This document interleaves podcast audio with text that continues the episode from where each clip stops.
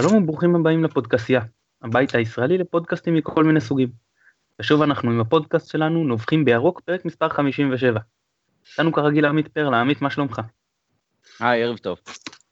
כמו שאתם יודעים, אמנם יש לנו את גביע הטוטו בקרוב, אבל המשחק החשוב והגדול שאנחנו הולכים לקראתו זה הדרבי, וחיפשנו את הפועל, ומי יותר טוב מאשר מודי בר-און. מודי, ערב טוב. ערב טוב, ערב טוב. הדרבי הוא מעל הכל, הדרבי הוא מעל הכל. יש לנו הסכמה על זה, נותן לנו את התמיכה הטכנית מאחורי הקלעים שלום סיונוב, אני מתן גילור, בואו נצא לדרך. עמית, תנבח לי?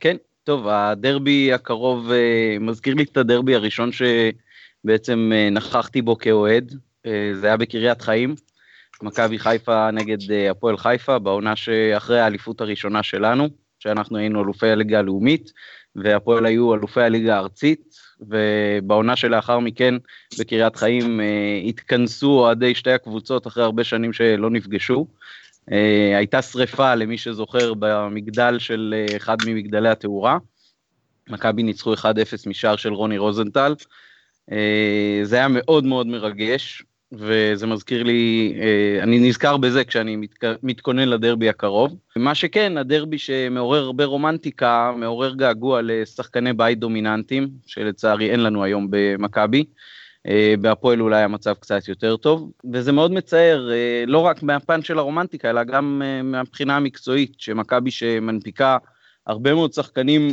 אה, באופן יחסי לליגה שלנו, ואפילו קצת אה, מייצאת לאירופה, מהכישרונות של הנוער, לא מצליחה לנצל בשנים האחרונות את השחקנים שגדלים אצלנו במועדון, ואני תקווה שאם המנהל המקצועי החדש, או המנהל הטכני, כמו שקוראים לו, אה, המצב קצת ישתנה, כי בהחלט אה, יש מה להפיק מהנוער הזה. אה, הנה לדוגמה עדן בן בסט, שמככב בשורות הפועל, גם לפני שהוא יצא לאירופה, וגם עכשיו, בהחלט שחקן שאפשר להגיד שמכבי החמיצה אותו, גם שחקנים שבעבר היו מושאלים וחוזרים ונותנים עונות טובות במכבי, אם להסתכל על דקל קנן או תומר חמד למשל, אז גם את זה אנחנו לא כל כך מצליחים בעונות האחרונות, ונקווה שתהיה נקודת מפנה עכשיו. אני אעשה את זה יותר קצר, אני אגיד שקיוויתי שהדברים השתפרו עם השנים, והחוק נגד עישון שנאכף באולי שניים שלושה אצטדיונים לפחות ביציאה, האורחים, אז אנשים באמת תרגלו ויפסיקו, וזה, אז זה לא קורה, זאת אומרת, מעשנים לא מעט מכל הסוגים וכל המינים, אין אכיפה, ומי שכמוני לי שזה ממש מפריע לו, ולמרות שהחוק עומד לצידו, אז אתה יכול לבקש, וזה יכול גם, אם מישהו, אתה יודע, זה בא לו לא טוב, הוא יכול להתפתח את דברים לא נעימים, בצור חבל, חבל שהעניין הזה לא נאכף, כי זה ממש פוגע בחוויה. בתור מאשן, תרשו לי להציע את הפתרון של כפר סבא, באצטדיון של כפר סבא יש שני מפלסים, ובמפלס העליון מותר לאשן, ונדמה לי שגם בטדי, ב-וי איי פי מותר לאשן כנראה, אשיב בדרבי הראשון שלי, גם הוא בקריית חיים, אלף תשע מאות שבעים ואחת חוששני, אריק, לא אריק בנאדו, אבא של אריק בנאדו, שם את השער למכבי, נגמר אחד אחד, אני אפילו לא זוכר מי שם לנו, אולי גבי בליטי, ובאשר לקינה שלך על שחקני הבית של מכבי חיפה, נדמה לי שזה לא משנה אצלכם אם זה שחקני בית או, או לא שחקני בית, שחקן שלא נקלט במכבי חיפה, זה הפך לסוג של חותמת איכות, מהר והחתימו סימן שיש בו משהו. כן, טוב, מצבנו באמת לא משהו מהבחינה הזו, אבל בוא נדבר על הפועל, זה שני משחקים אחרונים, נקודה אחת בודדת, זהו, המומנטום נעצר, הולכים עכשיו ויורדים למה שנקרא המקום הטבעי, או שמדובר על משחקים נגד קבוצות קשות, והקבוצה עדיין בפורמה. הקבוצה עדיין, זאת אומרת, יש פה בנתניה היינו אולי קצת זכוכים, או רעדו לנו הרגליים, ופשוט נתניה קבוצה מעולה, ונגד מכבי תל אביב אני חושב שממש נראינו מעולה, מעולה, חנן ממן בחצי נסיגה, נותן כאילו, יש לו, יש לו, לוקח לו זמן עד שהוא נכנס למשחק, נדמה לי שהבעיה שמתחילה להסתמן זה קוצר הסגל שלנו, שלאט לאט מתחיל לחרסם ב... היה של... כאילו ניר קלינגר הסתכל אחורה ואמר, אני אעלה את אבי וייסמן לשחק, הרופא. מאוד מסכים עם מודי, ראיתי את המשחק נגד מכבי תל אביב, הפועל בהחלט הרשימה, ואני רוצה להגיד שיותר מהכל הרשים אותי הביטחון העצמי של השחקנים. הם לא פחדו לבעוט, הם לא פחדו לטעות, הם uh, רצו קדימה יפה מאוד, הם סגרו מצוין, uh, מכבי תל אביב uh, נראו בדקות uh, רבות של המשחק, בטח בשעה הראשונה, uh, כמו קבוצה שצריכה להגיב, והפועל uh, שיחקה נהדר, ואני חושב שבאמת ה- ה- הדוגמה של הביטחון העצמי פה היא, היא מאוד מאוד מרשימה, כי זה בדיוק מה שחסר למכבי, עם uh, סגל שמבחינת כישרון בטח לא נופל מזה של היריבה העירונית. אבל אני, אבל אני לא יודע כמה נכון בכלל להשוות בין, בין מכבי חיפה לה, לה, להפועל חיפה. אני חושב שבהפועל חיפה יש איזו סיטואציה, העונה שפו לניר קלינגר, וזה גם, זה גם יפה לראות מאמן שכבר באמת היה בדרך למטה ו, ו, וספר מפחי נפש, ובכל זאת אתה רואה שהבן אדם בינתיים הסיק מסקנות ולמד, וכנראה הוא עושה משהו, הוא כנראה עושה משהו מצוין, וכנראה לא מפריעים לו. לא, לא מפריעים לו, זה דבר מאוד חשוב. טוב, עמית, בוא, בוא נדבר קצת על מכבי, אז היה לנו משחק בנתניה, מצד אחד, מכבי לא הצליחה להכתיב את הקצב, לא, כשלה בפניית ההתקפות, הלחץ של נתניה פירק אותנו בעיקר את uh, ורמוט, וגם קצת את קיאט במחצית הראשונה, נתנו לנתניה יותר מדי חופש להתנהל. מצד שני, מכבי הייתה הרבה יותר מסוכנת, ארבע פעמים מול שוער, מצבים באמת אה, פנטסטיים, אה, עליונות בכושר הגופני, חצי שעה האחרונה, נתן, נתניה נפלו מהרגליים, שמכבי שאנחנו התרגלנו שהיא זאתי שנופלת מהרגליים, דווקא הגיעה, הייתה אז יותר מסוגל, מסוכנת. איך אתה יוצא מהמשחק הזה, אופטימי או פסימי? אה, לא אופטימי בזכות היכולת שלנו, אני חושב שבאמת הכושר הגופני פה הכריע, והעובדה שאולי השחקנים כן אה, גילו קצת אה, אקסטרה רצון, נוכח העובדה שמישהו חדש צופה בהם מבחוץ, ואולי אה, נותן להם אה, צ'אנס מחודש אה, לקנות אמון. אה, מה שבהחלט מטריד זה העובדה ששוב אחרי אה, פגרה, כשללוזון יש את אה, מרב הזמן להתכונן, זה, זה יוצא באוכרנו ולא לטובתנו. ככה היה במשחק הראשון של העונה נגד בני יהודה, ככה היה בהפסד נגד אקו בחוץ, אחרי הניצחון מול באר שבע שוב יצאנו לפגרה ושוב חזרנו ממנהרה, וגם עכשיו, אז זה יוצא נקודה אחת מתשע אחרי הפסקות ארוכות. נקווה שעכשיו העובדה שלא היה ללוזון הרבה זמן לאמן את הקבוצה, אולי ישתלם לנו סוף סוף. אז בהחלט לא אופטימי, גם כשהגענו למצבים, זה הגיע קצת מלחץ גבוה, ובעיקר מטעויות של נתניה, יותר מאשר איזשהו שיבוש מצידנו, אבל אולי המוטיבציה והכושר הגופני, והעובדה שרצנו כל כך הרבה, כן ייתנו לקבוצה קצת כוח פנימי, ומנוע בעירה הזה ימשיך לקדם אותנו גם במשחק הקרוב. בינתיים מבחינה טקטית, עוד לא רואים שום דבר שמטיב איתנו, אולי למעט נקודה אחת, שהעובדה שגל אלברמן ירד לספסל, הופכת מכבי לקבוצה קצת יותר דינמית, ורצה קצת יותר טוב, ומניעה יותר לחלק הקדמי, אופטימיות של ממש עוד אין כאן. טוב, מודי, אנחנו בפודקאסט שלנו, מתעסקים, מתעסקים הרבה בעניין של כל הקטע הציבורי והקהילתי במועדון. אז במשך איזושהי תקופה, אתה היית חלק מחבורת אוהדים, שניהלה את קבוצת הנוער, נכון. אז קודם כל, האם זה עדיין כך, ובכל מקרה, ספר לנו קצת מה זה, איך זה שאוהדים צריכים לקחת על עצמם כזה פרויקט. קודם כל, זה לא עדיין כך. אחרי שנה יצאנו באור שיננו, אנחנו עדיין, אולי כבר סגרנו את החובות, איך זה, התשובה היא במצבה העדיין הגום של מחלקת הנוער של הפועל חיפה מצד אחד, ומצד שני חשבנו לתומנו שאנחנו יכולים לבנות איזה מנגנון, שגם ימנע את, בעצם את הפילוג להפועל והפועל רובי, אבל אנחנו... אני חושב שהיינו, אנחנו טירונים בכדורגל, אנחנו ממש טירונים בכדורגל, ובשביל לעשות דבר כזה, אתה צריך לעשות זה בפול טיים ג'וב, עם כל הרצון הטוב, למדתי המון, המון, המון על, על כדורגל ואיך שהוא עובד, אבל גם למדתי שבשביל להישאר אוהד, עדיף להישאר טיפש. זאת אומרת, לא לדעת בדיוק מה קורה, ולבוא ולהוד ולשמוח, ולא להתערבב בתוכו, כי, כי זה, זה בולע אותך. מעניין לשמוע. טוב, עמית.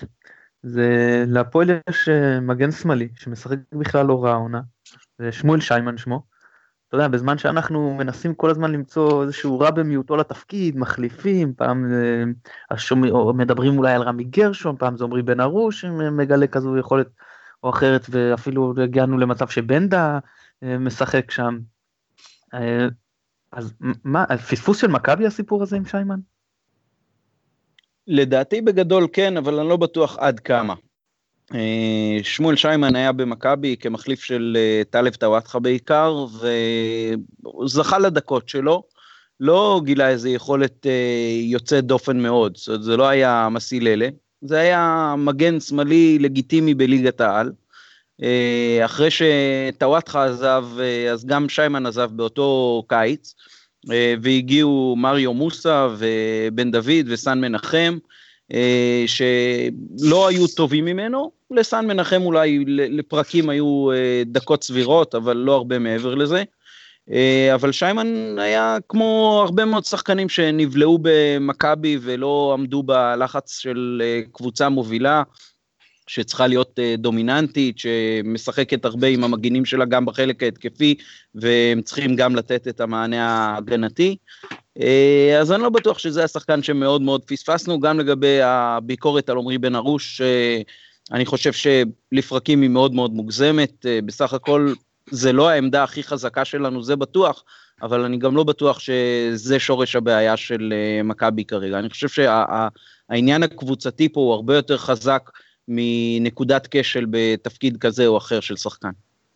ת, תרשו לי לשאול אתכם, כאוהדי מכבי חיפה, לקחת ממה שאמרת, את, ה, את המשפט על זה שאיך הוא יתפקד בלחץ של קבוצה גדולה, ונדמה לי שזה שורש הבעיה.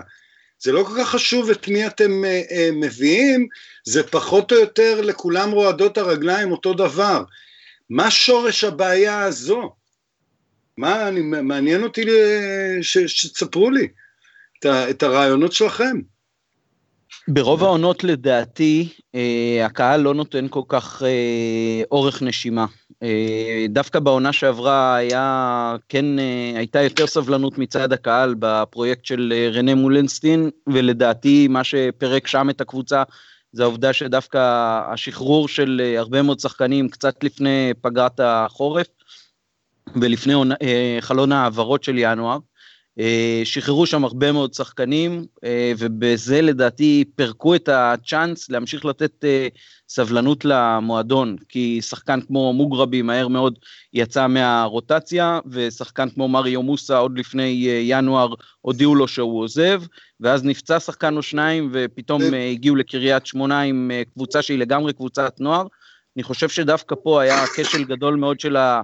מנהל המקצועי, שיש הרבה אוהדים שאומרים שאולי ינקלה לא נתן לו את הצ'אנס ואת החבל וקפה עליו החלטות, אבל לדעתי פה הייתה נקודת אפשרות לשינוי שלא בא, ובחלק גדול מהעונות האחרות זה פשוט חוסר סבלנות מצד הקהל, שבא בהמוניו ומקבל קבוצה שאין לה, אין לה את, את מספיק זמן לבנייה, ו- וזה לא פשוט, ושחקנים שיכולים אולי להצליח במקום אחד, לא יכולים להצליח במקום אחר, את זה רואים גם בקבוצות uh, גדולות אחרות, אבל כשזה תחלופה גדולה מאוד של uh, סגל, וחלק לא מצליח כי הוא לא מספיק טוב, וחלק לא מצליח כי הוא לא מספיק מנטלית uh, חזק בשביל לעמוד בלחץ של הקהל הזה, uh, שילוב של הנימוקים האלה. תר, תר, תרשו לי לשאול בעוד שאלה, uh, אני... פוטף את תפקיד המראיין, סליחה, אבל, אבל אם היו הולכים בסבלנות באמת עם הצעירים, עם, עם, עם, עם, עם הצעירים שלכם, עם השחקנים שעלו מהנוער, האם הקהל היה יותר סבלני? אני אישית לא חושב. אם היו כן נדבקים לריאן ונטע לביא ודומיהם.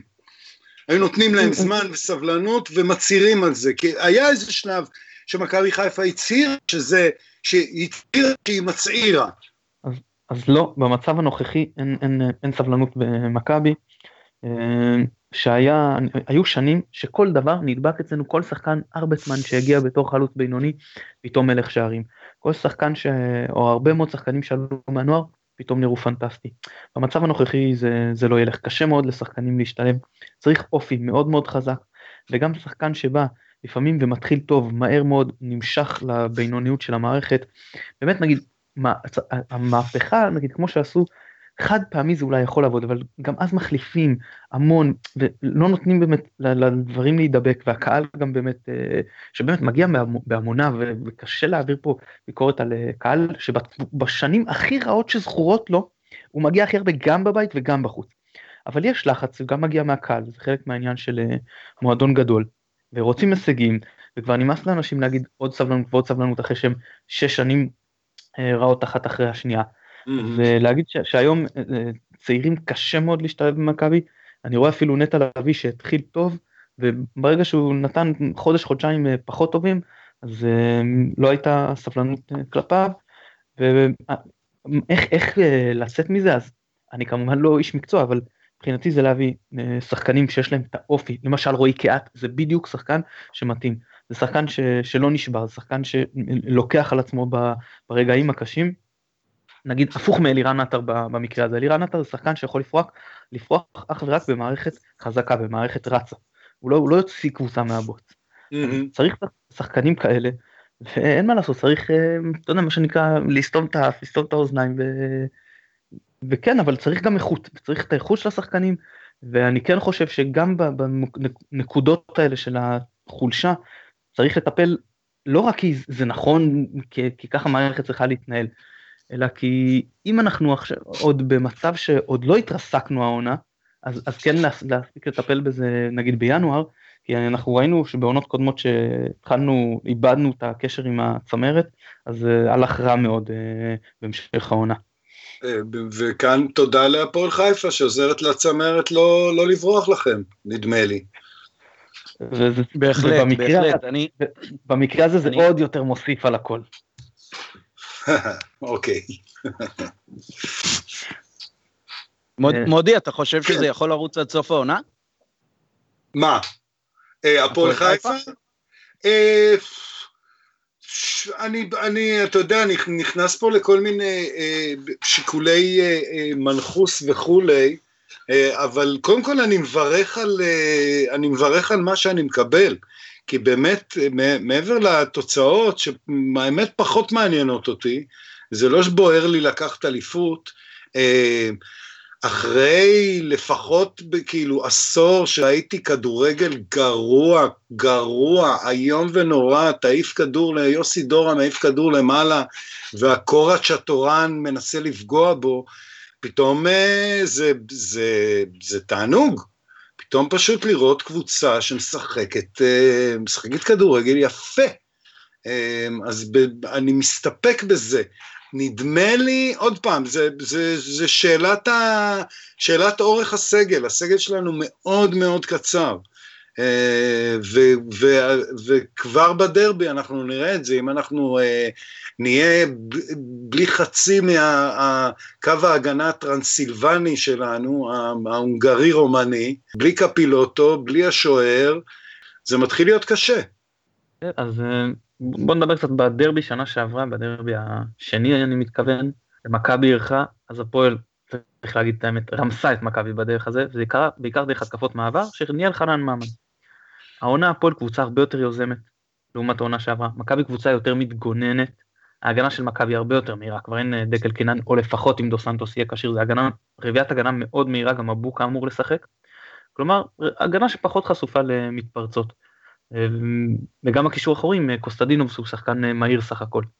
איזה התאמות לדעתך, הפועל צריכה לעשות לעומת העונה שעברה, שהתוכנית משחק הזאת נראית פחות טוב, איפה היתרונות שלה, איפה אתה מזהה את היתרונות ביחס למכבי שיכולה לנצל, ואיפה החסרונות שמהם צריכה להיזהר. קודם כל, אתה מזכיר את הדרבי ששנה שעברה, הרבה, כאילו, הקבוצה שהכי סבלה מהדרבי הזה זה הפועל חיפה, שקצת עפה על עצמה, ואם אתם זוכרים, קלינגר עף על עצמו, ושיחקת באיטליה, לא שיחקת באיטליה, עם טל בנין, והציע עיתונות, ואושרי רועש, או שאני מערבב דרבים, אני כבר לא יודע, אבל קודם כל, כאילו, וואו, איזה, איזה שינוי. אני חושב שיש סכנה שהמשחק הזה יהיה, זאת אומרת, ששתי הקבוצות ישכבו אחורה, ויחכו שה, שהשנייה תיזום, ואז זה, זה, זה, איזה, איזה דינמיקה תיווצר.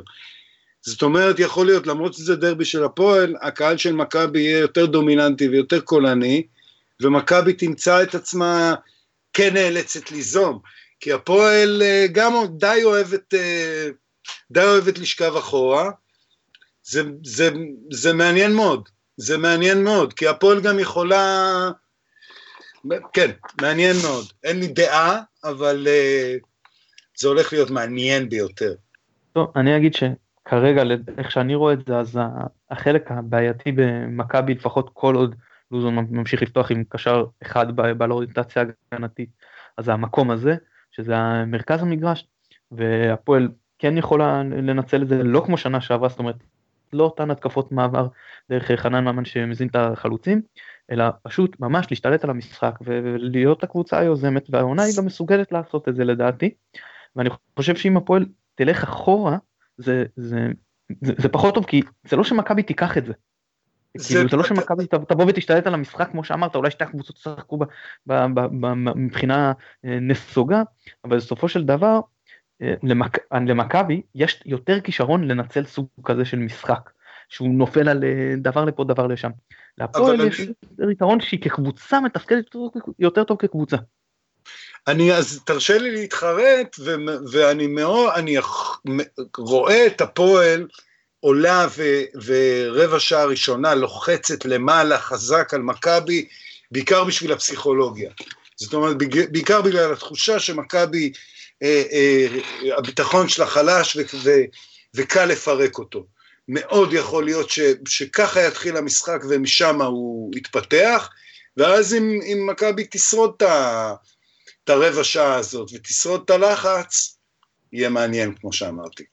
כן, טוב, אז יש שני מאזינים שהפנו אליך שאלות, להפנות שאלות, אז ציינת את עניין הקהל, אמרת שהקהל של מכבי יותר קולני, ועד עכשיו מכבי, האוהדים של מכבי כבר קנו שמונת אלפים וחמש מאות כרטיסים, זה בטח, אין לי ספק שזה יעבור את העשר, אז שואל אותנו מוטה לרפלד, מדוע לדעתך, למרות המקום הראשון, הקהל של הפועל לא מגיע בהמוניו?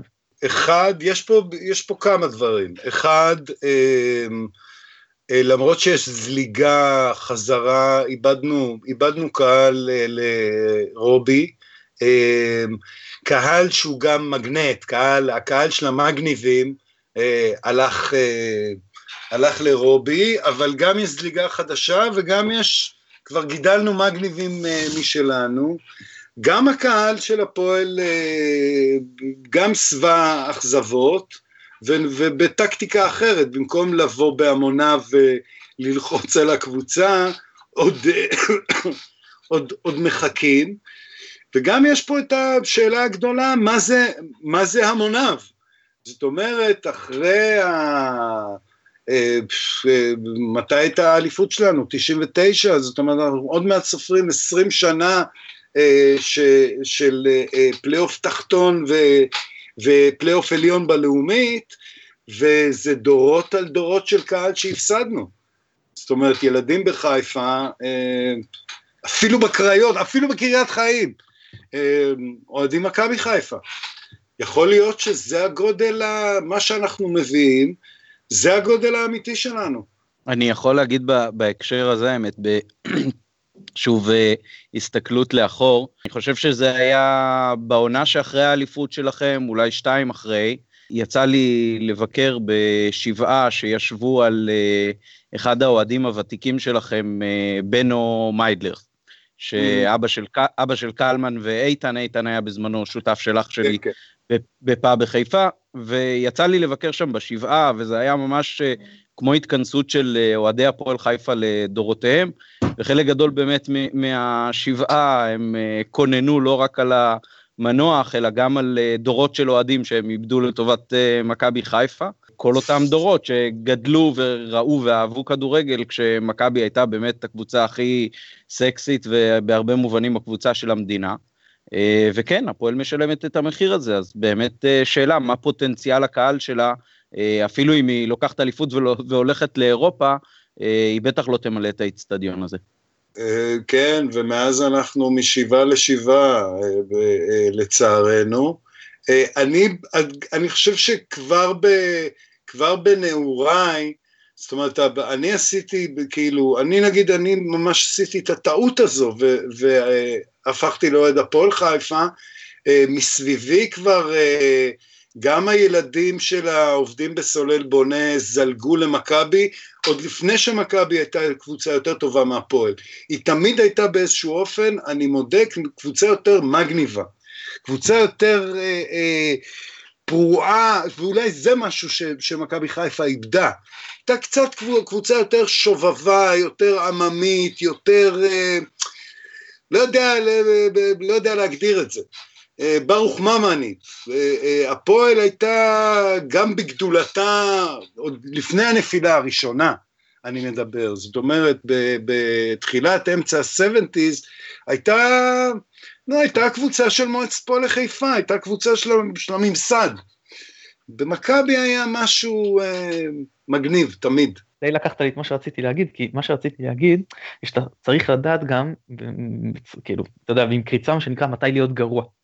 כשמכבי הייתה גרועה והפועל הייתה קבוצה טובה יותר, אז זה עוד יותר סיפור של אתוס, ועוד יותר סיפור של קהילתיות, ובאמת מכבי הייתה אנטי-ממסדית בחיפה, וזה הייתה, למרות שהייתה קבוצה פחות טובה, היא הייתה יותר רעודה, לפחות ממה שהדורות הוותיקים אצלנו במשפחה מספרים.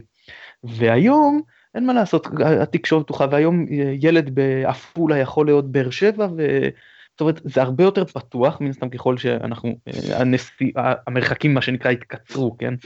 לא פיזית, אבל רעיונית, אז, אז, אז מה לעשות שהיום באמת, האתוס זה דבר שפחות מחזיק, אז יש אולי את הסיפור של ביתר ירושלים, שהוא קצת שונה, ועוד דרך שיש פה הרבה עניין של הימין קיצוני פוליטי, שמצליח להתחבר אליה בלי קשר להישגים בכדורגל, אבל שאר הקבוצות, זה כבר נהיה, אין מה לעשות, אוהדים הם אוהדי הצלחות, אלא אם אבא שלך ממש תופס אותך חזק. קודם כל זה, זה, זה מאוד נכון, ומהבחינה הזאת אתם, נגיד, אתם נלחמים על קהל מול, מול הפועל באר שבע לצורך העניין.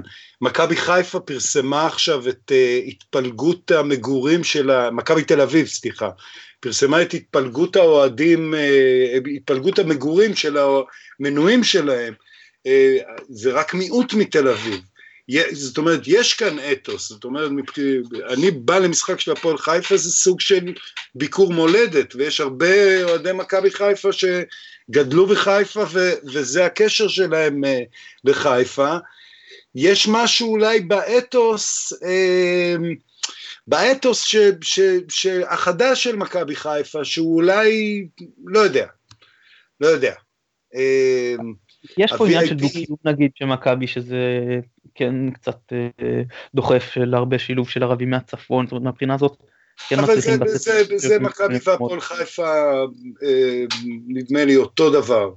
כן, אני מדבר מבחינת, אני מדבר מבחינת המאבק של מכבי מול אוהדים נגיד מול מכבי תל אביב או מול בית"ר ירושלים. זאת הכוונה שלי, זאת אומרת שאפילו היום אתה יודע, ילד לא משנה בין אם הוא מהמגזר או בין מיעוטים או אפילו מישהו שלא מתחבר ל- ל- למה שמשדרים לה פמיליה, הפנאטיקס, כן. זה יכול למצוא פה, אבל הוא כן רוצה קבוצה הישגית, אז מבחינה הזאת כן, מכבי יכולה לשחק איזשהו תפקיד גם אם אין איזשהו קשר לכדורגל עצמו. מהבחינה הזאת יש לנו תפקיד, זאת אומרת חיפה גם כ- כעיר מעורבת על כל, המ- כל המשתמע, שמציעה בשקט ובעדינות איזו אלטרנטיבה מסוימת, לחברה הישראלית, וזה לדעתי היה תמיד, עלי בוסטנאי, לדעתי השחקן הערבי הראשון בליגה שלכם, נדמה לי, אבל אני לא בטוח, תבדקו אותי, המאזינים יבדקו. טוב, נעבור לשאלה הבאה של רון פדר, גם השאלה האחרונה שלנו להיום. אוקיי. איך אתה רואה את ההתקדמות של מקסים פלקוג'נקו? זה אחד, בהפועל, ושתיים, זה איך, האם אתה חושב שזה מה שחסר למכבי, לאזן את האמצע חסר המעוף והפיזיות שלה? קודם כל, למכבי חסר, חסר ורמוט צעיר, אני חושב, אבל אל תיגעו לנו בחנן ממן. מקסים הוא לא, הוא, הוא לא התשובה, אני חושב, למה שמכבי חיפה צריכה, וגם הוא, אני, הוא נושא לוויכוח לוהט ביציע שטרם הוכרע, שטרם הוכרע, אני, אני עוקב אחריו עוד מהנוער, הוא שיחק אצלנו עוד בנוער, והוא היה אדיר, הבחורה, זאת אומרת, ההתחלה שלו, החצי עונה הראשונה שלו בליגה הייתה מדהימה, עכשיו הוא חווה את המשבר הזה ש... שדיברנו על נטע לביא, זאת אומרת, אחרי שאתה עולה, ועולה לבוגרים, ואתה כוכב, וכותבים עליך, ופתאום יש שם איזה, כמו דמות בסרט מצויר, שאתה רץ באוויר, ופתאום אתה מגלה, שאתה אתה נופל לתהום, צריך לראות, צריך לראות איך הוא יתפתח, אבל אני חושב שגם במיטבו, מקסים, הוא שחקן ליגה טוב, לא יותר, הוא לא כזה... הוא, הוא, אני לא חושב שהוא כזה כזה כוכב כמו שהוא, אה, כמו שהוא הציג את עצמו. באמת מעניין אה, לעקוב אחרי השחקן הזה, הוא שחק לא רע כמו שאמרת העונה. טוב חברים, הגענו לשלב האימורים, רגע עם הדרבי שהוא כמובן המיין אישו, בואו נתחיל, יש לנו מחר גביע הטוטו. עמית, תן לי אימור. שלוש אפס לבאר שבע. וואו. כזה עוד לא שמעתי ממך. כן, מודי, תשע אצטדיון נתניה, מכבי חיפה הפועל באר שבע, התוצאה. חוששני שאחרי שראיתי את באר שבע ביום שני, אם הם, אם הם יבואו באותו מוד, זה יהיה ניצחון של באר שבע, שעכשיו, איך זה משפיע על הדרבי? זאת, ה, זאת השאלה. מה, איך התוצאה הזאת השפיעה? זה אומר, שאנ... זה, אומר, זה אומר שאנחנו נבוא לדרבי כמו שבאנו לנתניה, אבל uh, מול נתניה לא הורחק לנתניה אף שחקן, וזה לא הוגן, כי אנחנו רגילים לשחק מול עשרה. בדרבי תהיה הרחקה מוקדמת להפועל, כמו בגביע הטוטו, וזה מה שיפצח לנו את המשחק. יפה, אז סגרנו הכל, סיכרנו. כן, רגע, תנו לי אז רגע גביע הטוטו. אני חושב שכיוון שאני, כמו כל המשחקים של העונה, אני אהיה גם במשחק הזה, ואני ממש לא רוצה, אז תהיה הערכה. אני אלך על אחד אחד, והפועל באר שבע ינצחו שתיים אחת בהערכה. טוב, אז דרבי, מודי. כן, כן, אבל אני רואה אותך כבר בפקקים, ביציאה מנתניה, באישון לילה, מקלל את עצמך, ואומר, איזה אידיוט אני, איזה אידיוט אני, על מה אני מבזבז את הזמן שלי. האמת שמי שיודע, שנים במחלף אולגה, שנים במחלף אולגה, זה שבת אחרי שבת, אני אמרתי לעצמי. על מה אני מבזבז את החיים שלי. האמת שאני כבר למדתי איפה חונים בכל אצטדיון, ובאמת העונה, מה שנקרא טפו טפו טפו, בפקקים לא נתקע. יפה. אז תוצאה לדרבי. תיקו רב שערים, תן לי לצאת מזה בכבוד. זה אני פה בדילמה, כי זה שידור שלנו, ואז אני נהיה אוהד של השידור, אני לא רואה על העיניים. אז אני אומר, תיקו רב שערים. עמית, תוצאה. תוצאה שלוש אפס ירוק, אבל אני חייב, אם אתה אומר שידור שלנו, אז תן לנו קצת מהחוויה להיות שדר במשחק של הקבוצה שלך. זו דילמה, זאת אומרת שנה שעברה כבר עשיתי, כבר עשיתי דרבי אחד, ו... ואפילו עשיתי המונולוג פתיחה, התחלתי אותו במנוי שלי, במקום שלי ב... ביציע, ועשיתי כזו תנועה מהמקום לעמדת השידור, תנועה סימבולית, זה יותר קל להיות אוהד של קבוצה גרועה. פה אני, אני די בדילמה, אני לא יודע איך לפצח את זה. אני צריך להיות מאוד, מאוד נקי ומאורגן על עצמי, פחות... נראה, נראה, ברגע שאני אחווה את זה, אני, אני אדע איך. אני נתן אנקדוטה קטנה לגבי זה, אמיר טורסקי, הוא אוהד מכבי, אז הוא אמר שהוא שידר את המשחק של מכבי נגד בני יהודה, שנגמר אחד אחד ב... אלפיים ועשר, והוא אמר שאמרו לו באוזניה על השער של זהבי, ואמרו לו תגיד לצופים, והוא פשוט לא היה מסוגל, והוא לא דיווח על השער הזה, של זהבי וטדי. טוב, אבל, או לפחות לקח לו כמה דקות. טוב, אז דרבי, אני מה שנקרא אומר, הפסד אחד אחד. מבחינתי, מבחינתי בדרבי יש ניצחון והפסד, אין תוצאות באמצע. אוקיי. מודי, המון המון תודה שהתארחת אצלנו, היה לנו כבוד גדול. תודה לכם, תודה לכם, הכבוד שלי, תודה רבה שהזמנתם. עמית, כרגיל תענוג. גם בשבילי. שוב נודה לשלום סיונוב שנותן לנו את התמיכה הטכנית מאחורי הקלעים, אני מתן גילור, תודה רבה שהזנתם.